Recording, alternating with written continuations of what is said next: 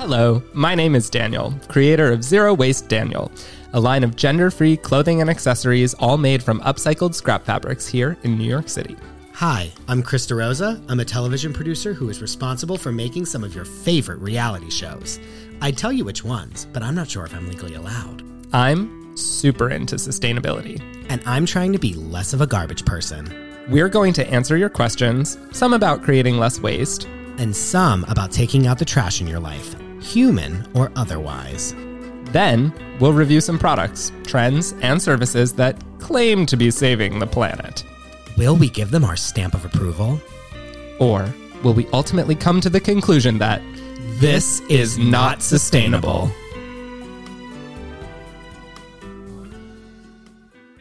Hello, everyone. Welcome to another episode of This Is Not Sustainable.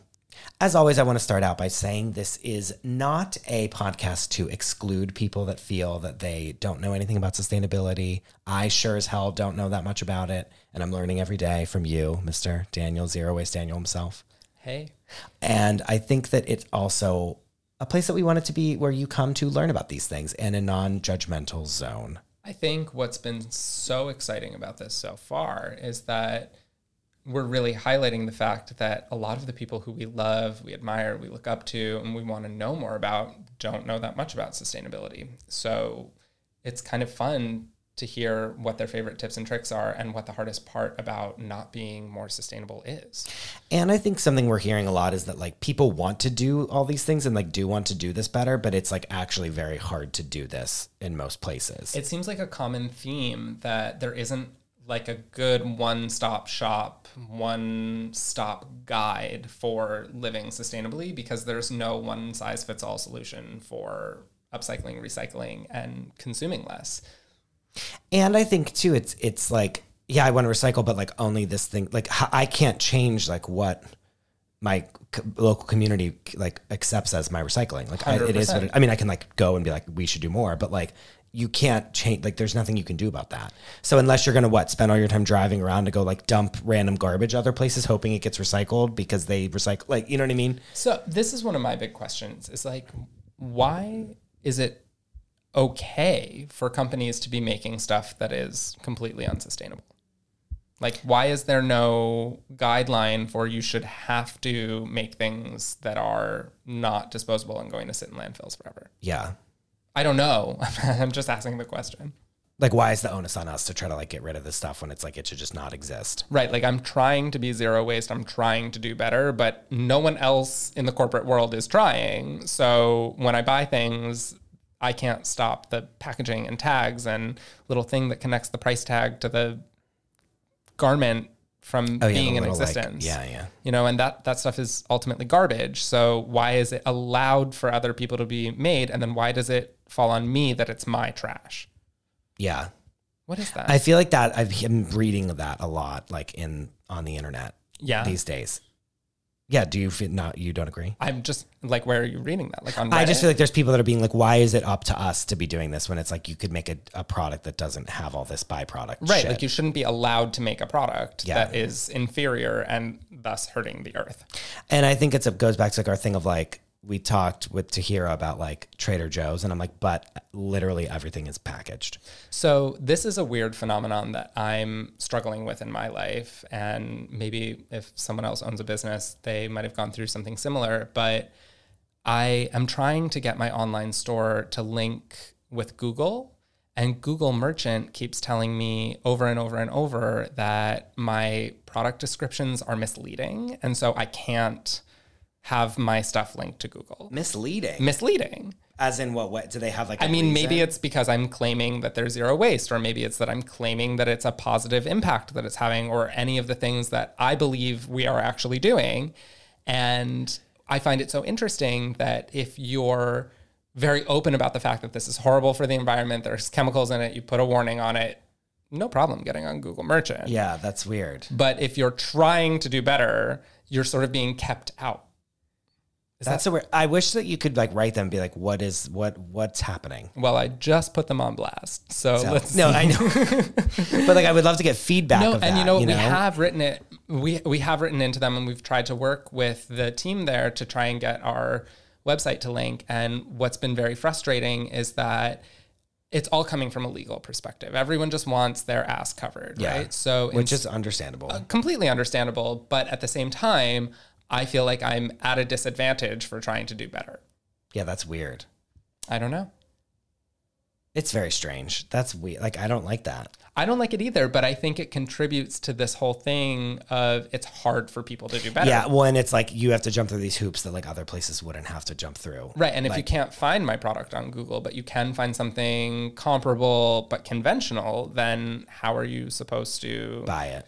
There you go. Yeah. No, that's true. That's and it's also very real of the like, you need to be on the first page. Like that's like, I feel like so like... outdated now at this point, but like you need I'm to be on the scroller. First page of S E O. You need to be on the first page of like, you know, all that. Remember that was like the biggest thing in the whole world. It was. Um, that's like, it is that kind of thing. It's like, if you can't actively find it, cause there's so many other things that are coming up whenever I'm Googling you, that's not good. I mean, that's really not good. And also, I mean, if you're Googling me, maybe I don't need to sell you a sweater because you already know, right? Yeah, yeah. Like the, it's a soft sell. But if you are looking for a or sweater, like popping on by my thing, yeah, like right, you exactly. come across my brand, right? But if Got you're it. if you're not actively looking for me and you don't know me and you don't know my brand, how do you find me if I'm being shut out for making claims that I'm doing what I'm doing? Yeah, which is weird. It is weird, and, and like verify my shit.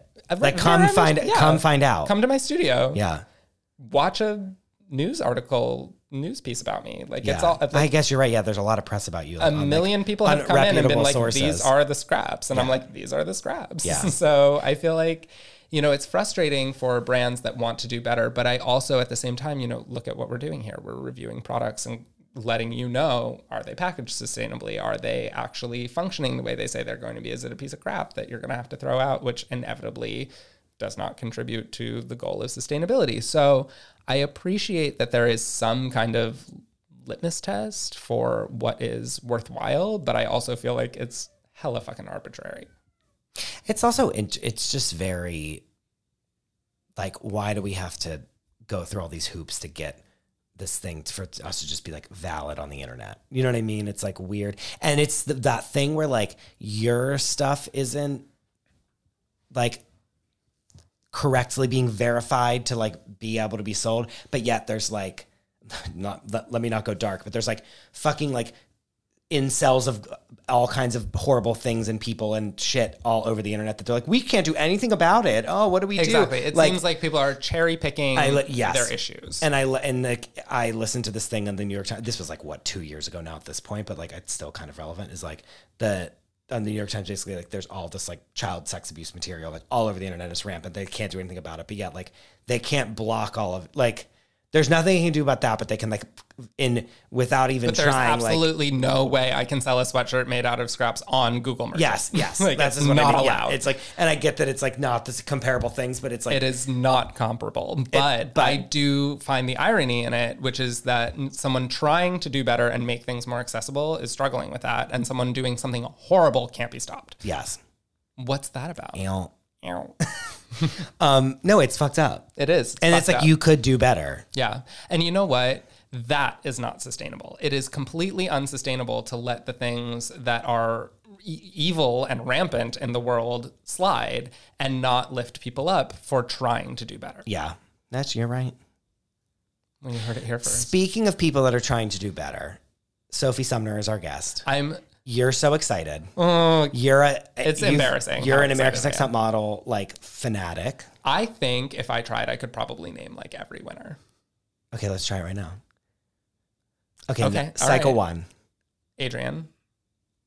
Cycle two. Joanna. Yes, I remember that. Cycle three. Eva. Yes. Cycle four. Naima. Cycle five. Nicole. Cycle six. Danny. I'm starting to forget who it is. Well, I'm not. Okay, I'm in th- I'm verifying. I'm verifying. It's all Danielle. American slash Danny. I Evans. mean, what am I saying? America's Next Top Model winners. I'm Googling this so I know what it is. Oh yeah, here we are. Okay, all right. You can't see this, right? No. Okay. Okay, so Adrian, correct. Joanna, correct. Eva, correct. Naima, correct. Oh my God, Naima, I forgot about her. Naima's amazing. Ni- Nicole, correct. Danny, correct. Seven. Carrie D. Correct. Eight. Jessleen. Correct. Um, there are game show sounds on this board, by the way. I it. will not use them, but we're going to need to in the future. And this, I should have been prepared with this. So I didn't know I was going to have to be doing this in order. You haven't gotten one wrong yet. Okay, fine. Okay, season nine. Salisha. Correct.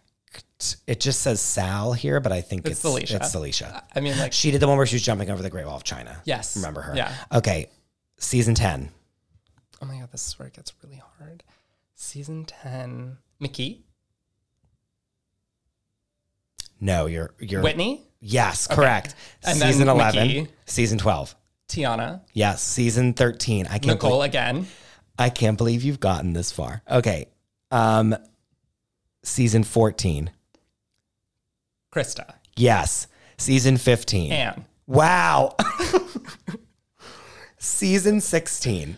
Brittany. I'm dying. Season seventeen. Okay, this one's fucked up because this was All Stars, right? So what happened was Anjali won, but she leaked it. So then they refilmed it, and Lisa ended up winning, but yeah, it should have been Allison, and Allison should have actually won cycle okay, twelve. This okay, is fucked up. Now we have a whole thing. Okay, you are correct. eighteen. Sophie Sumner, today's guest. Our guest. nineteen. Laura. twenty.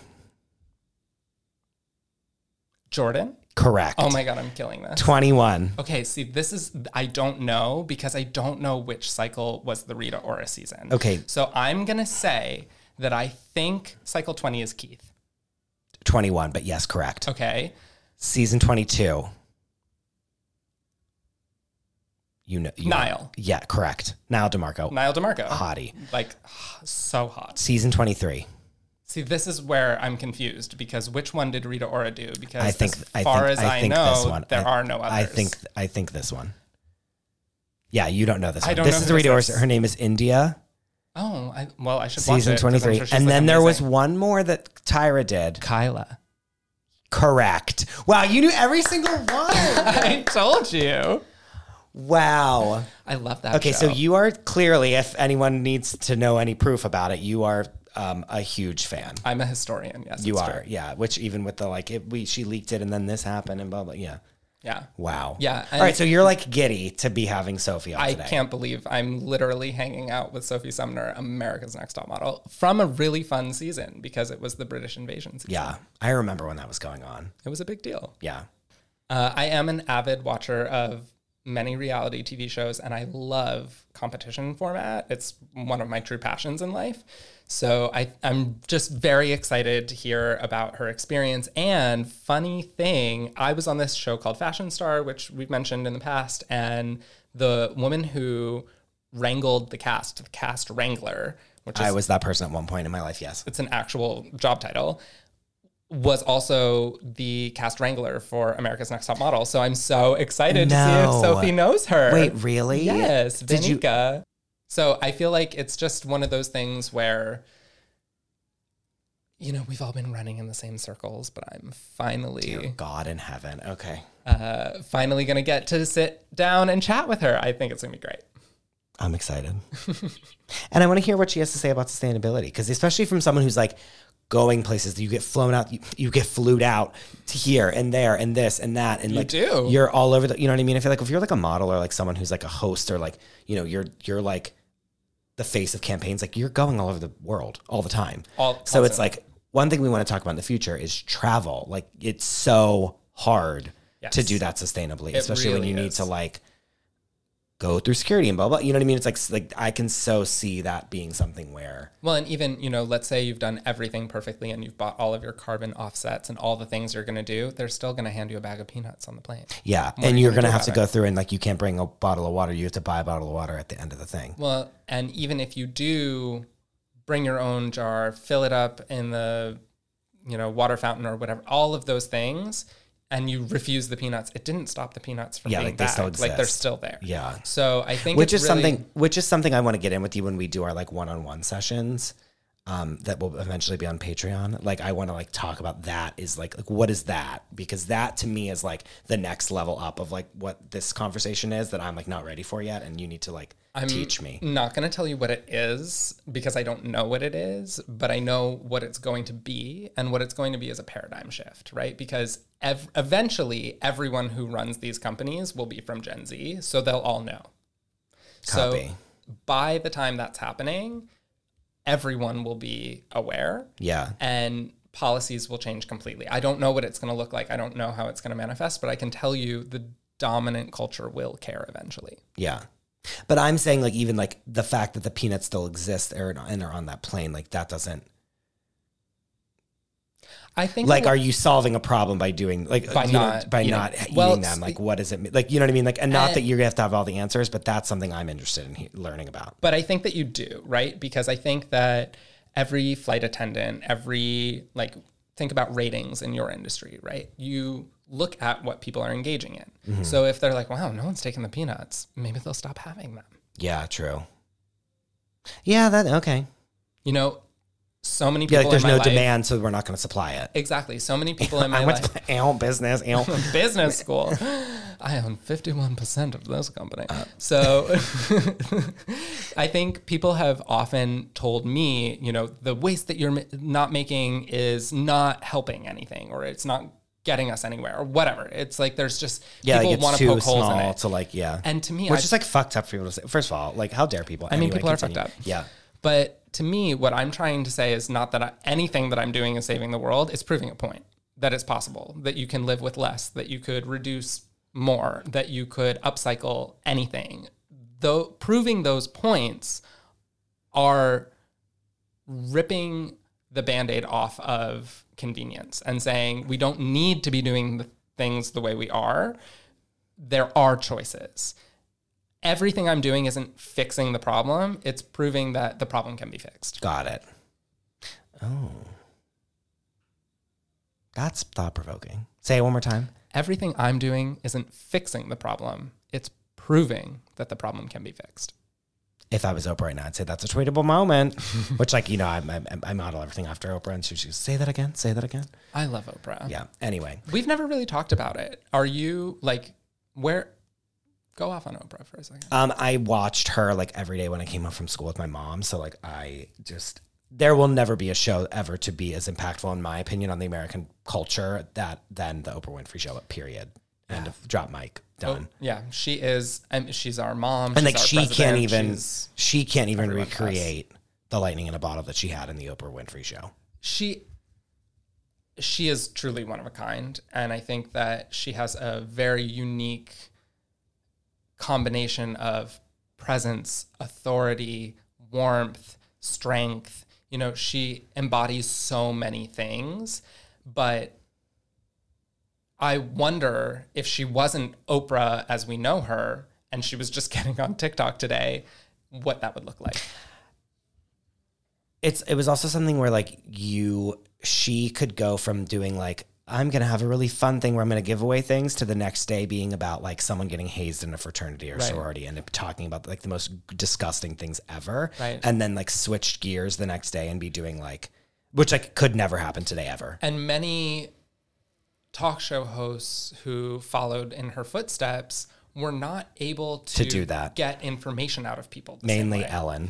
Or like Tyra. Everything was just fun, or whoever was like fun, like viral that day was like on Ellen right. where it was like, I feel like Oprah did such a good job of like mixing the celebrity guest that comes on with the average person with a problem, with the average most per- salacious with, story you've ever heard, yeah, versus like the million little pieces, and then she brings him back on to like tear him down on T V to be like, why did the fuck did you lie to the American people? And so then, then Celine Dion's yeah, releasing a new album. Absolutely, like cut so, to your yeah. T-shirt. Yeah, and Can like we talk about that for just we like can, I mean, second. I have a vintage T-shirt from um, Hassan's brother, Pile of Vintage. That um, it's just like an old concert tee from. Celine that he found That's it, I think, so and just gave it to me for my birthday. I can't stop staring. I wear it. it I can't every, believe I, Celine is on this episode with I, us. I wear it every week. It's beautiful. Um, it looks great on you. But yeah, no one, no one can do it. Like no one will ever be able to recreate that. And I think it was also a thing. If you go back to like the old episodes, like when people are like when like gay people are first coming on and blah blah. She was like such a defender of people, like. being accepted that like we don't have today, in my opinion. I don't know. It's just like to blindly just have your whole audience be like turning on you, and she like did not care and like was like having really hard conversations rather than really just, like, hard conversations, screaming into an echo chamber of like people that agree with you like we do all the time. Like it was, she actually had like a really good, like she did a lot for a lot for of a lot of different communities. And I think one thing that she did so elegantly was that she represented overcoming something. She was a yeah. female. She was a woman of color. She was not a rail thin body type. She did so many things that broke the mold. I think it really made people feel like whatever is holding me back, if she could do it, maybe I could do it too. And she was just like good. Like, I don't know. She was just because she, she was fucking incredible and dominates everything. And again, one thing I said, one of my mantras of my entire life is respect the red light. Oh. It's one of her favorite. It's one of her things that she always said. She always knows when to stop. Yeah. Respect the red light.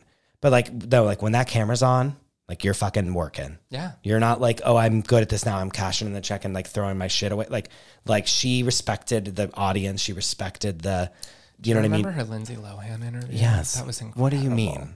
Like, incredible. Get out of here. You know, I like have Discovery Plus just so I can like watch like her like being C G I'd with those people. Like it's so offensive how like obviously it's C G I'd and like I don't give a fuck. And I'm watching her with like Julianna Margulies, and Julianna Margulies is like being put in as if she's like with her and she's not. I mean, I can we be honest? Like I'm that... paying five dollars a month to watch just that. Yeah, but for anyone who doesn't know, The Good Wife is your... My favorite show of all time, yes. Favorite show Period. of all time. Which, I mean, you've seen it how many times? A lot. So you're basically an attorney. Yeah. And oh, oh my God. The number of times I'm like, I should go to law school when I'm watching this. You don't need to go to law school. Watching this show that was insane. like, I'm so like, I could do this. Is Oprah and Julianna Margulies just like your Nirvana? No, yes. Like yes. that is... That is yes. your version of it. I'm paying for Paramount Plus just to watch The Good Fight. Yeah. What are we talking about? Well, any put Christine Baranski in anything what are we, I'm there. Like, that's what I'm... Like, I'm spending money on this. I'm putting my money where my mouth is. Well, that seems on like that a sustainable note, habit. On that note. um, I'm super excited to talk to Sophie. Me too. She'll be with us right after this break.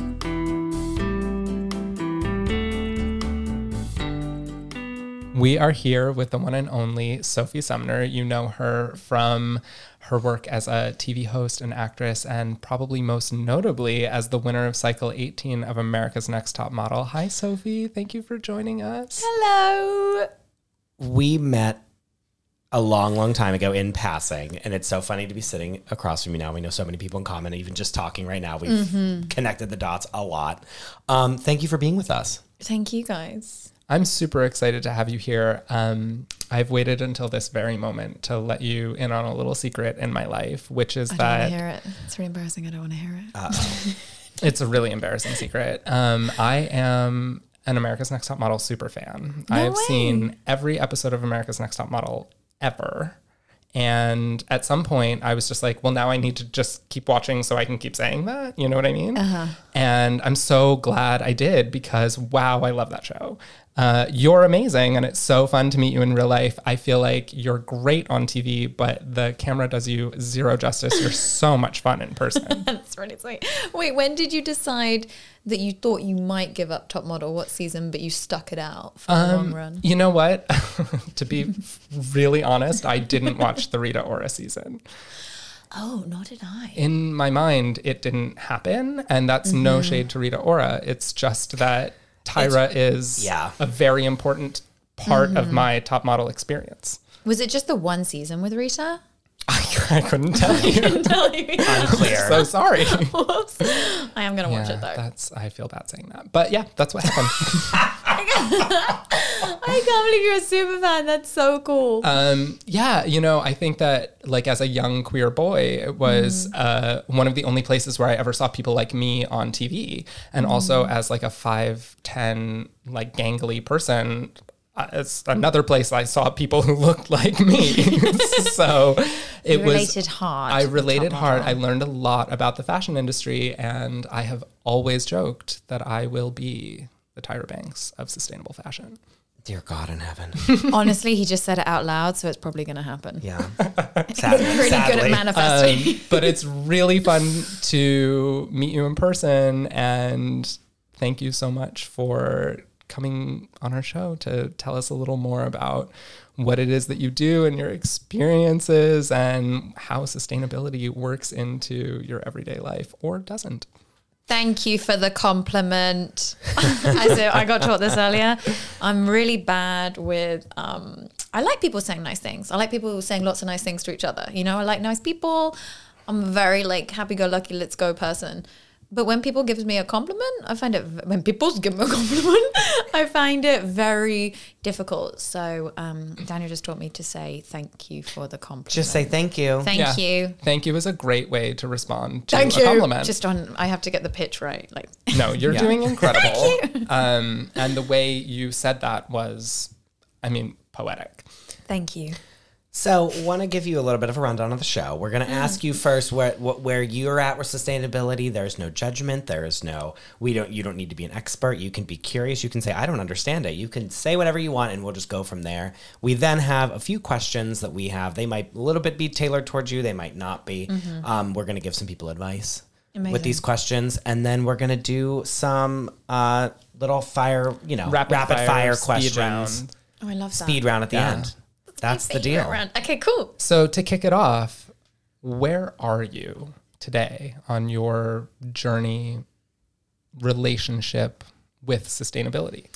Okay, so I think my parents, by the way, are like very, very green. I think England is actually a very green country, especially now it's becoming, um, I hate to use the word cool, but you know, it's becoming part of everyday life for lots of little, I was about to call them Englatonians. I've never heard that term. Nor have I. I like to make up words. Um, but as I get older, I'm just realizing things like I'll go to the supermarket and it just frustrates me how much plastic there is and how everything is in plastic where it's a natural fruit. And, you know, you go back to the old days where everyone went to their local supermarket and you'd buy from your local vegetable person or your local butcher and everything was kept local. And then in come big corporations and everything becomes really big. So I'm having a whole movement at the moment where I'm just grappling. Hi, we have a puppy here. I don't know if you guys can hear her. Oh, now we can. Oh, sorry. um, and so, yeah. I'm, You're grappling with the fact that there's all this plastic. That, I'm grappling yes. with the fact there's all this plastic going on, like everything. And I've just become, I'm really noticing I think I'm just becoming super aware of the amount that I'm throwing out and the amount of trash bags. And maybe that's now just getting older and caring more and, you know, being more savvy to the news and everything and things that are going on. But it's just so gross. And I just find it quite gross in the supermarkets where there's so much packaging or just everything is there's just so much plastic and packaging. And that's and then you look into it further and I'm like, oh, my God, this was only invented in the nineteen seventies and we're already destroying it all this much. So, like, I've independently done a lot of my own research, but it's funny because it's still one of those things that I just I need like a plan. I need someone to be like, this is how you do it. So in my building, I keep I compost all. So I'm basically like halfway there. As, yeah, I love not that. Not Armageddon would say, what's his name, Bon Jovi? Oh, like I think it's just not, I'm like halfway there that I compost. I have two boiled eggs every morning, and I keep the shells, and I'll keep all my coffee granules. But then I don't know what to do with it in New right. York. So then I right. just have this like lump of, I've got really good at recycling anything cardboard and um, trying to keep bottles in a different thing. But then I'm not quite sure where to put the bottles. Do you know what I mean? So yes. I'm acutely aware, but I'm also scared that my building is just putting everything in, like maybe I'm separating it. And then it's eventually going to end up in one whole big thing. Right. Like the Hamptons, where they don't recycle in the Hamptons. Um, did you know that? Putting the Hamptons on blast. I actually did not know that. They don't, I recycle. Didn't they don't recycle no. in the Hamptons. Like one of the wealthiest places with so many parties and things and people buying stuff. Do you think they can't stuff. afford the service? Definitely not. Yeah, so I think what do you think it so is? So awkward. I don't think they care. I don't think they care. It's that bad. Yeah. I, putting the Hamptons on blast. Know. You heard it here first, people. We well, don't think they care. And that's even like... Places I've lived have changed their policies of how to like recycle. Like they used to recycle like this number, this number, and this number, and then they've changed it and been like, no, it's actually only these numbers now. And it's like there's nothing you can like kind of really do. I don't know if you guys have ever seen this viral video, but it is literally like my version of Nirvana. But there is a city in Japan that recycles thirty-two categories, and the city itself lives zero waste. And Stop. You basically have to bring all of your waste materials to a local recycling facility and they show you what each thing you recycle turns into when it's reused. So some packaging is reused as That's the same so, thing, and some things, amazing. you know, get turned into other things, like new paper becomes, you know, post-consumer cardboard, or different packaging becomes, you know, we grind these up and turn them into notebooks oh or whatever it is. God. See, that's what I want to know. I want to know then that process. Right, which I think is so interesting. But um, I love that Maybe so we'll all much. get there. I think it's really interesting that you brought up the idea that people just don't care. And I mm. think that that is, in fact, the root of a lot of people's issue. And what I'm hearing you say is something similar that we've heard from some of our other guests, which is that you would do it if someone would just tell you what to do and make it easy mm. for you. So I think it's really interesting how many of us are willing to do better, but don't know how. And also, and oh, it's not easy. Please don't apologize. um, it's also not easy. Like you said, like I have this bag, I now have all of this stuff that would be composted, but like, I literally don't know the first place to like mm-hmm. go right. do it. Well, I will say as a tip for anyone in New York City, a lot of the community gardens do have compost. So mm-hmm. I would go to the closest park to your apartment, and there's usually information on the gate about how to get in touch with the people in the community garden, and they might take your And compost. Imagine if that was on Google Map. Imagine if that was just another thing that you searched, like right? you would for like your local coffee shop. You could just search for. But another thing that drives me nuts is I'll do my little bit. Okay, here's the prime example. When we were about to have that, um, was it the, there was the storm or there was some kind of, power, oh, when it was really, really, really hot, right? And everybody was using their aircon and stuff. And I got an, like one of those alerts on your phone where your iPhone doesn't stop and it's like, yeah, yeah. And it was like, please turn off. And you think off. It's like an Amber Alert. Yeah, and I'm like, like oh my gosh, what like registration plate am I looking for? Yeah. But I, I, it was like, please can you not use? And I always, so I always turn off all my lights. I always turn off, I never have a T V on if I'm not watching, like everything. If I leave a house, everything is off. I don't leave air conditioning on if I'm not in the room. Like I'm very good about things like that. That was how I was brought up. It was always like, turn off the light switches when you leave the room. Right. To like an O C D thing, when I leave the house, I check everything. I'm yeah. like, make sure everything's off. Um, so, of course, I saw it and I was like, oh, my gosh, of course I'll turn everything off. So I'm in my one-bed apartment sweating. I'm also British. I sweat so much. And then I saw this meme and somebody was like, yo, why don't you, like, talk to Times Square? I'm sure they're using. And I was like, yeah, man, Times Square is using all this electricity. I'm using nothing, and I still turn my stuff off. So the little people, like, we want to do it. We want to change. I want to know how. But when you haven't got the huge, you know, big guys kind of even giving you... Okay, but this is really interesting. Do you think that, you know, I equate Times Square, the real estate there is so expensive, mm-hmm. right? How, I mean, how much must it be to rent a...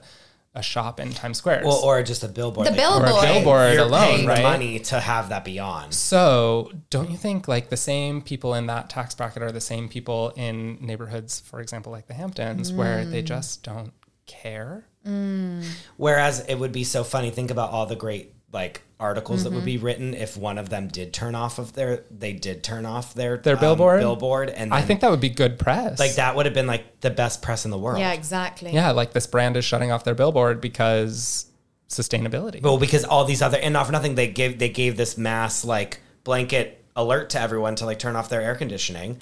And so it's like, mm-hmm. that's the, you know what I mean? It's mm-hmm. like, yes. it's like, why are we, and I think that's something that a lot of people are talking at. And again, as the layman of this podcast, I like, layman. I see a lot of people talk about, layman.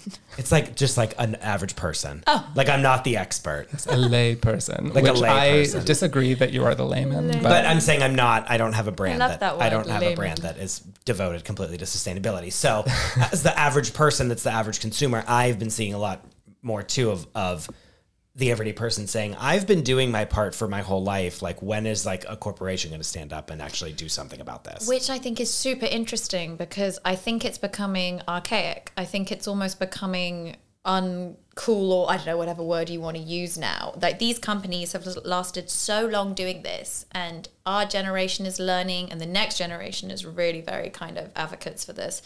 And I think it's like, I don't really know how to explain it, but it's like dying out, right? There will be a time when we'll be like, those people were crazy. Like, oh my God, the waste from that. And right, sure. I really do believe that. And I think that's, we're in, we're on a time now where it's just starting to tip. It's like ten years ago, it wasn't, none of it was cool. Right. Right. Like think how much has changed even in the past two years yeah, for all these things. For sure. Yeah. And I think as it becomes pervasive in celebrity culture, it trickles down to, you know, common lay people. Well, that's, I mean, I How get my... How dare you? We are unicorns. I, I get my information from like a celeb, you know what I mean? I might get, I might understand an, a new idea based on someone that's famous that I'm following is like totally. Introducing that idea. Mm-hmm. Totally. I mean, we are in a media culture, and mm-hmm. whether it's Instagram, TikTok, reality T V, Netflix, it doesn't matter. I feel like we're all looking to the people on our screens mm-hmm. to tell us what the new thing is. And so I think when that conversation shifts to sustainability, it's very encouraging to me that mm-hmm. there will actually be some change if the people on the screens are talking about it. Mm-hmm. Agreed. Do you know one thing that drives me crazy? No, is, but tell us. Oh my gosh, one thing that drives me crazy is one. It's those fashion hauls that they do. I can't oh stand the hauls. And I think that's another thing that's gonna. It's just what's the right word? It's not uncool, but like it'll just seem so gross. It's not gonna I think age it well. Will just. I, yeah, I know. I do. I believe yeah. that. I think it will just be viewed as like very gross and like you know this whole of like we want more and get more and blah blah blah. I think it's just not there anymore. Well, I think that's a perfect... Ran the Runway. That was a good one. That, that was like, a good... came through. And too. It really... And it has aged very well. It's a yeah. business model that a lot of people are copying because... Yeah. Sorry, the Real Real. Also aging incredibly Because when Run well. the Runway started, everyone was like, oh my God, that's so lame. You guys can't afford a new dress. Like, there's this weird higher tier thing of like, you know, all that kind of chat.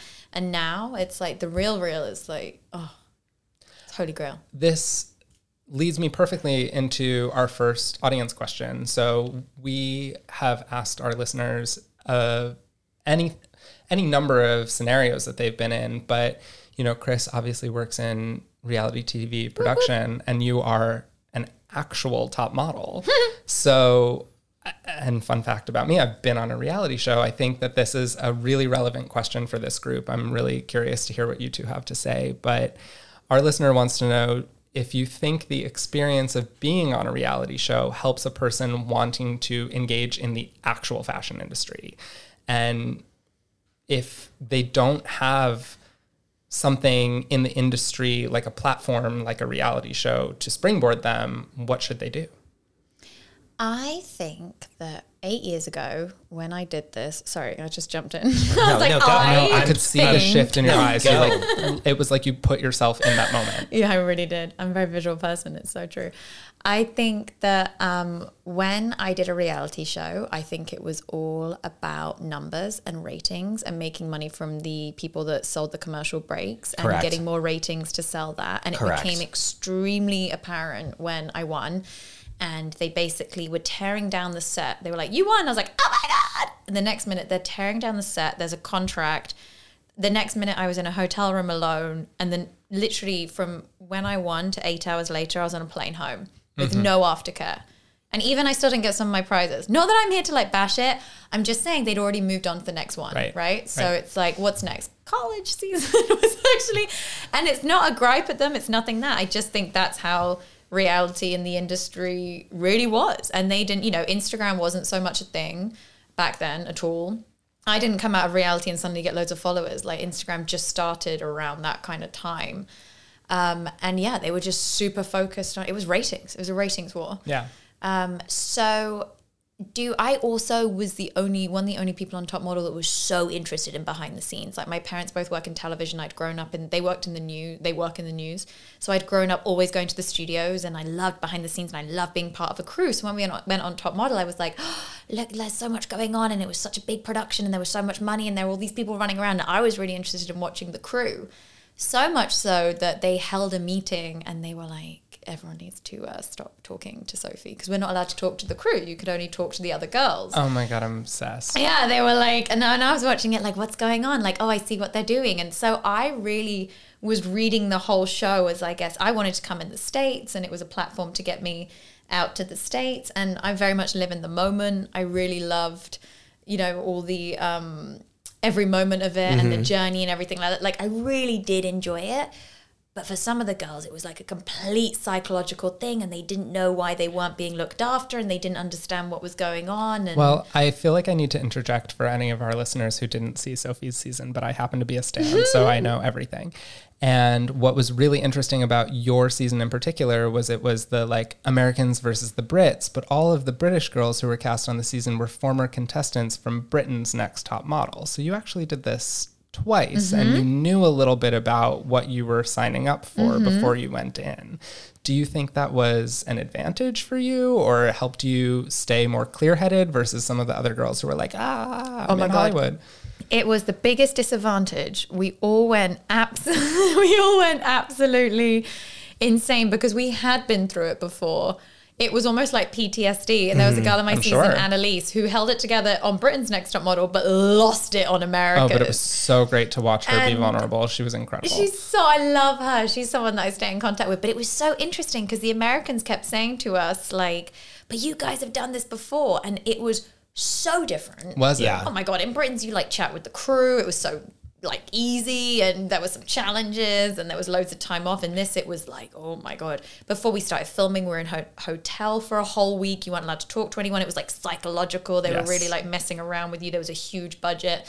Um, so yeah, it was, it was completely different. What was the other thing you said? Well, gonna... you know, we're interested, and our listener wants to know, if you don't have something like a platform, like a top model, how oh, do you yeah. springboard yourself? What would you do? You know, if you wanted to come to the States and get into modeling, what would you have done other than...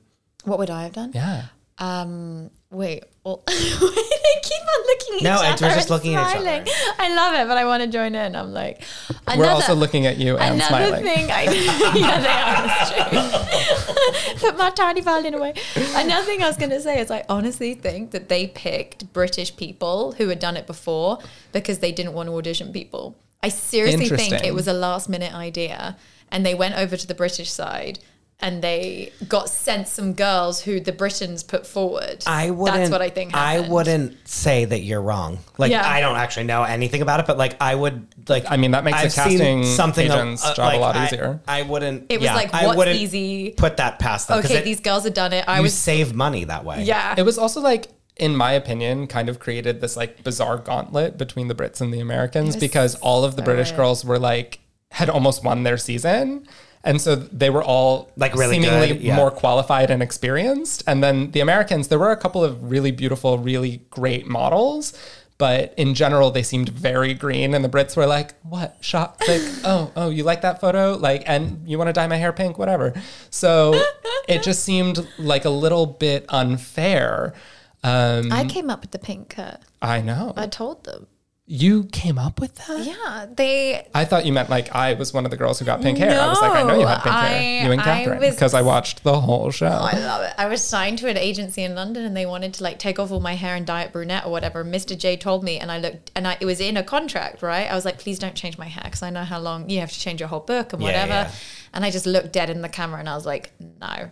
I never ever liked that ever, but I was like, it's not happening. I've been through this so many times where they try and um and so they went away, and I was like, you can dye my hair pink if you want, but you can't chop it all off and start dyeing it. It's literally, I spoke to production and he scampered off, and the next minute they came back in for a take and he was like, you're going pink.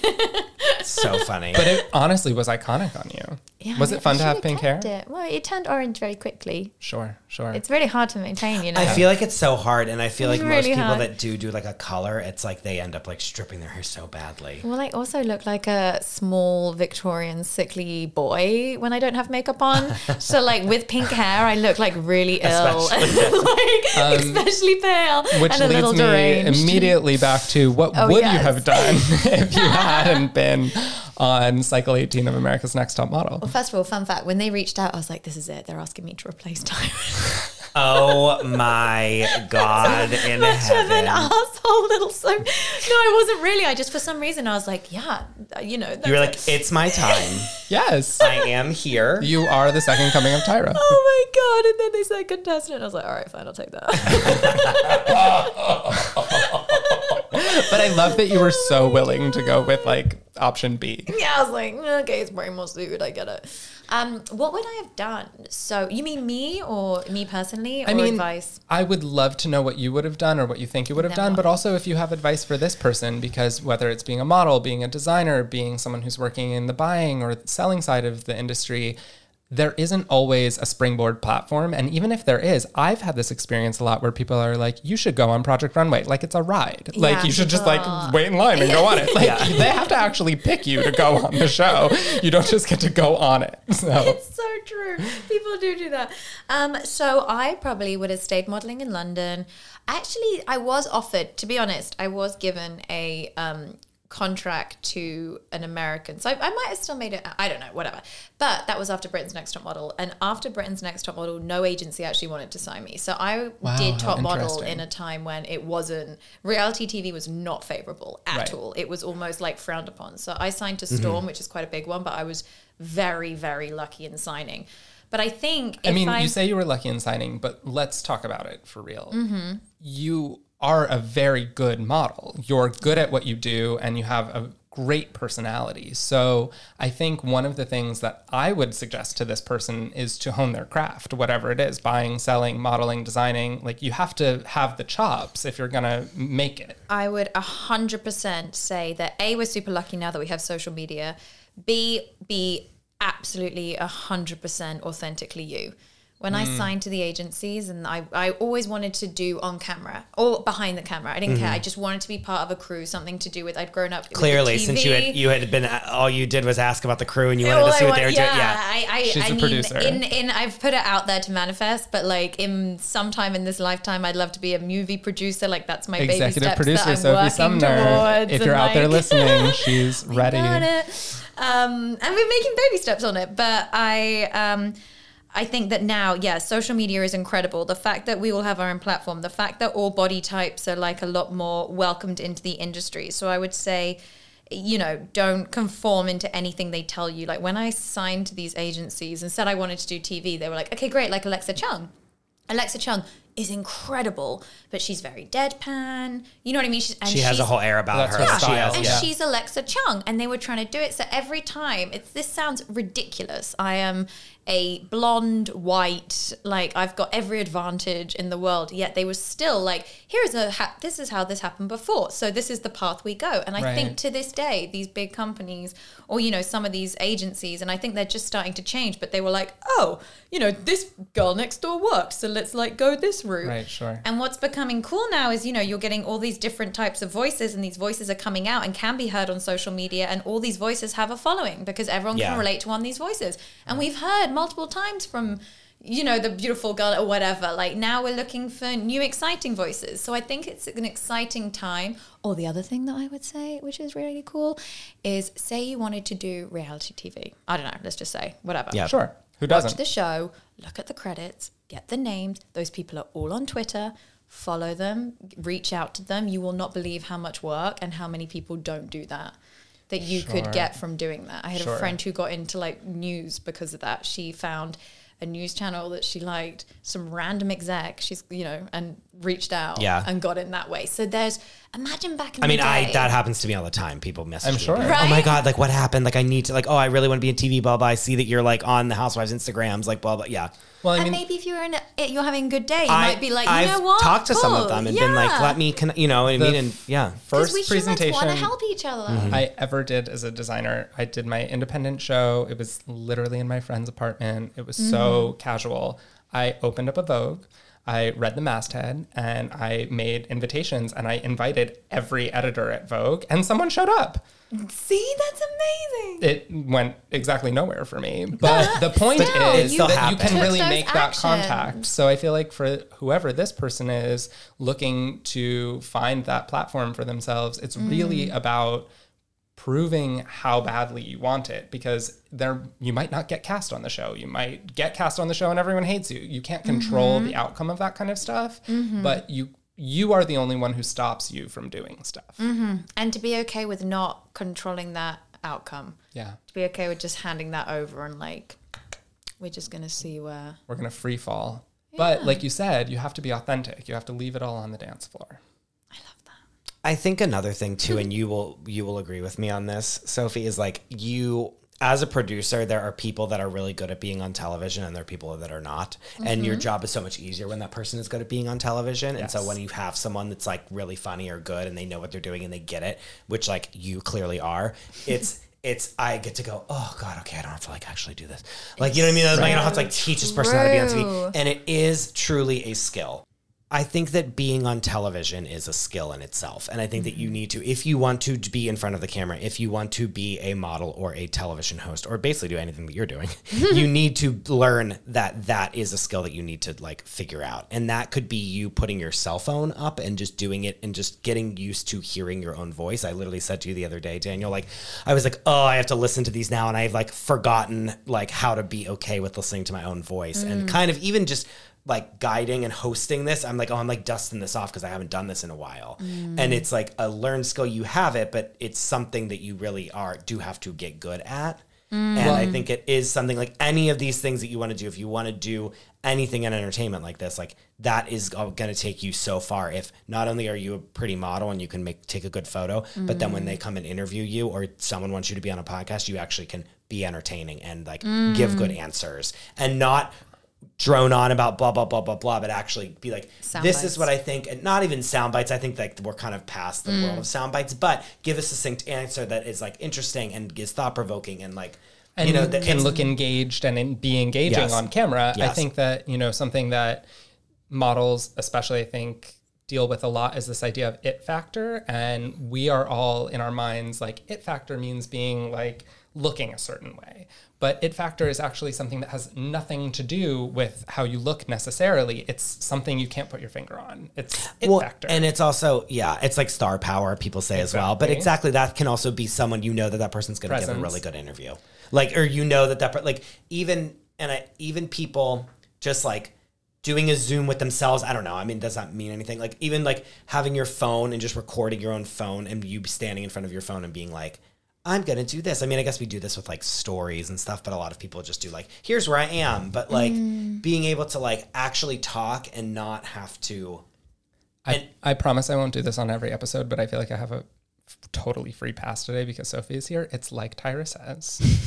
You have to get in the mirror and learn your angles, mm. yes. which you really do. Well, it, it, that, that is very true. I think um, you're so you're happy that he's agreed. That in yeah, the... really. I was really ready. But I do think that a lot of people, so social media, yes, we can all do that and blah, blah. If you look at Khloe Kardashian, when she went to host X Factor, sure. it like went very south. Like there's Poorly a difference. It's like if you're picking, you know what I mean? Like T V hosting and reality are, are two very different things. Different. Completely and then acting different. Is like a whole different Other like, thing. Yeah. That's all like super slow and small movements. But it it is always being like on. And even modeling's like being on, and people would always, I'd come back so exhausted. And yes, it's ridiculous to say that I understand that people work labor jobs. Like it, I'm in no right, but it is tiring just to be on. It's like, imagine your wedding day and you have to be on with all your guests. That's right. What you're doing when you're on T V. You're well, just on, you're, you're on, like on. on. It's very demanding. And I will say is like, especially as a producer, seeing what the talent goes through, they like, if they don't get a take, there's seventy people behind them being like, all right, when are we going to move on with this? Like mm. right. you do have a lot as someone that is on camera and you have a large crew behind you. There is a lot of demand on you. And I feel mm. like it's very much a part of the culture to remind everyone how expensive it all is. Mm, so, you know, you're on, time is money. Are we going to get the shot? We have to light this. We have to have a stand-in because this person's too expensive or whatever it is.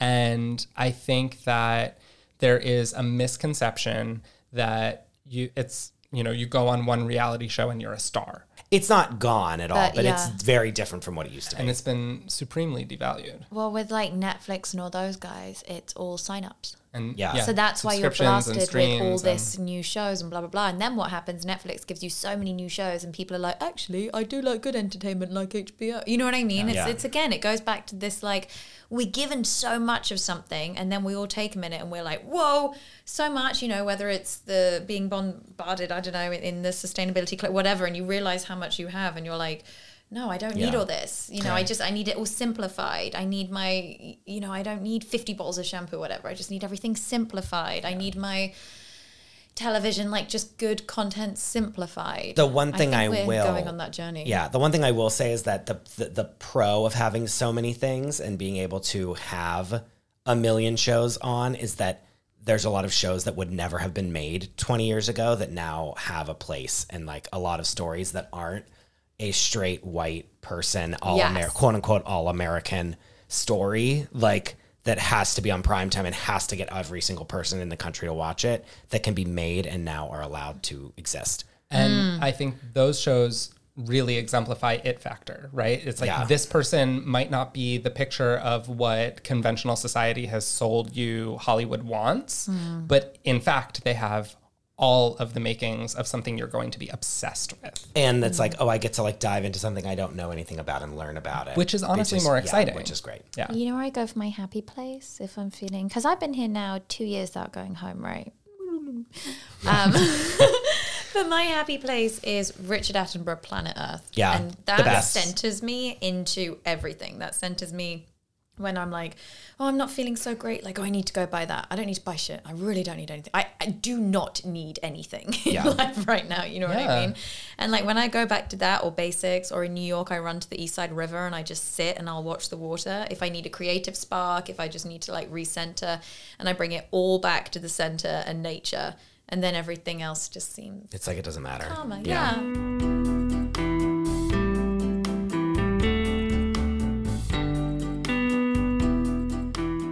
Hey everyone, we had so much fun talking with Sophie that I didn't want to edit anything out. And so I didn't. Um, we are going to be breaking this episode into two episodes. The next one will come out tomorrow. And... I want you guys to hear our conversation in full, so we're going to allow that. I know it's a little bit of a longer one, but we're going to break it up into two episodes, so check us out tomorrow right here. Do you have a question you'd like us to answer or a product you'd like us to review?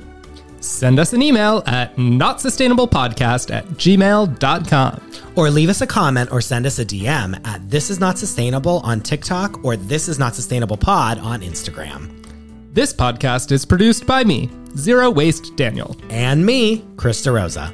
Artwork was done by me. Editing was done by me. And if you couldn't tell, we literally did this all on our own. Special thanks to Mario and Hassan for allowing us to turn our living rooms into recording studios. And thank you to all of our guests for their unfiltered honesty as it pertains to sustainability. Until next time.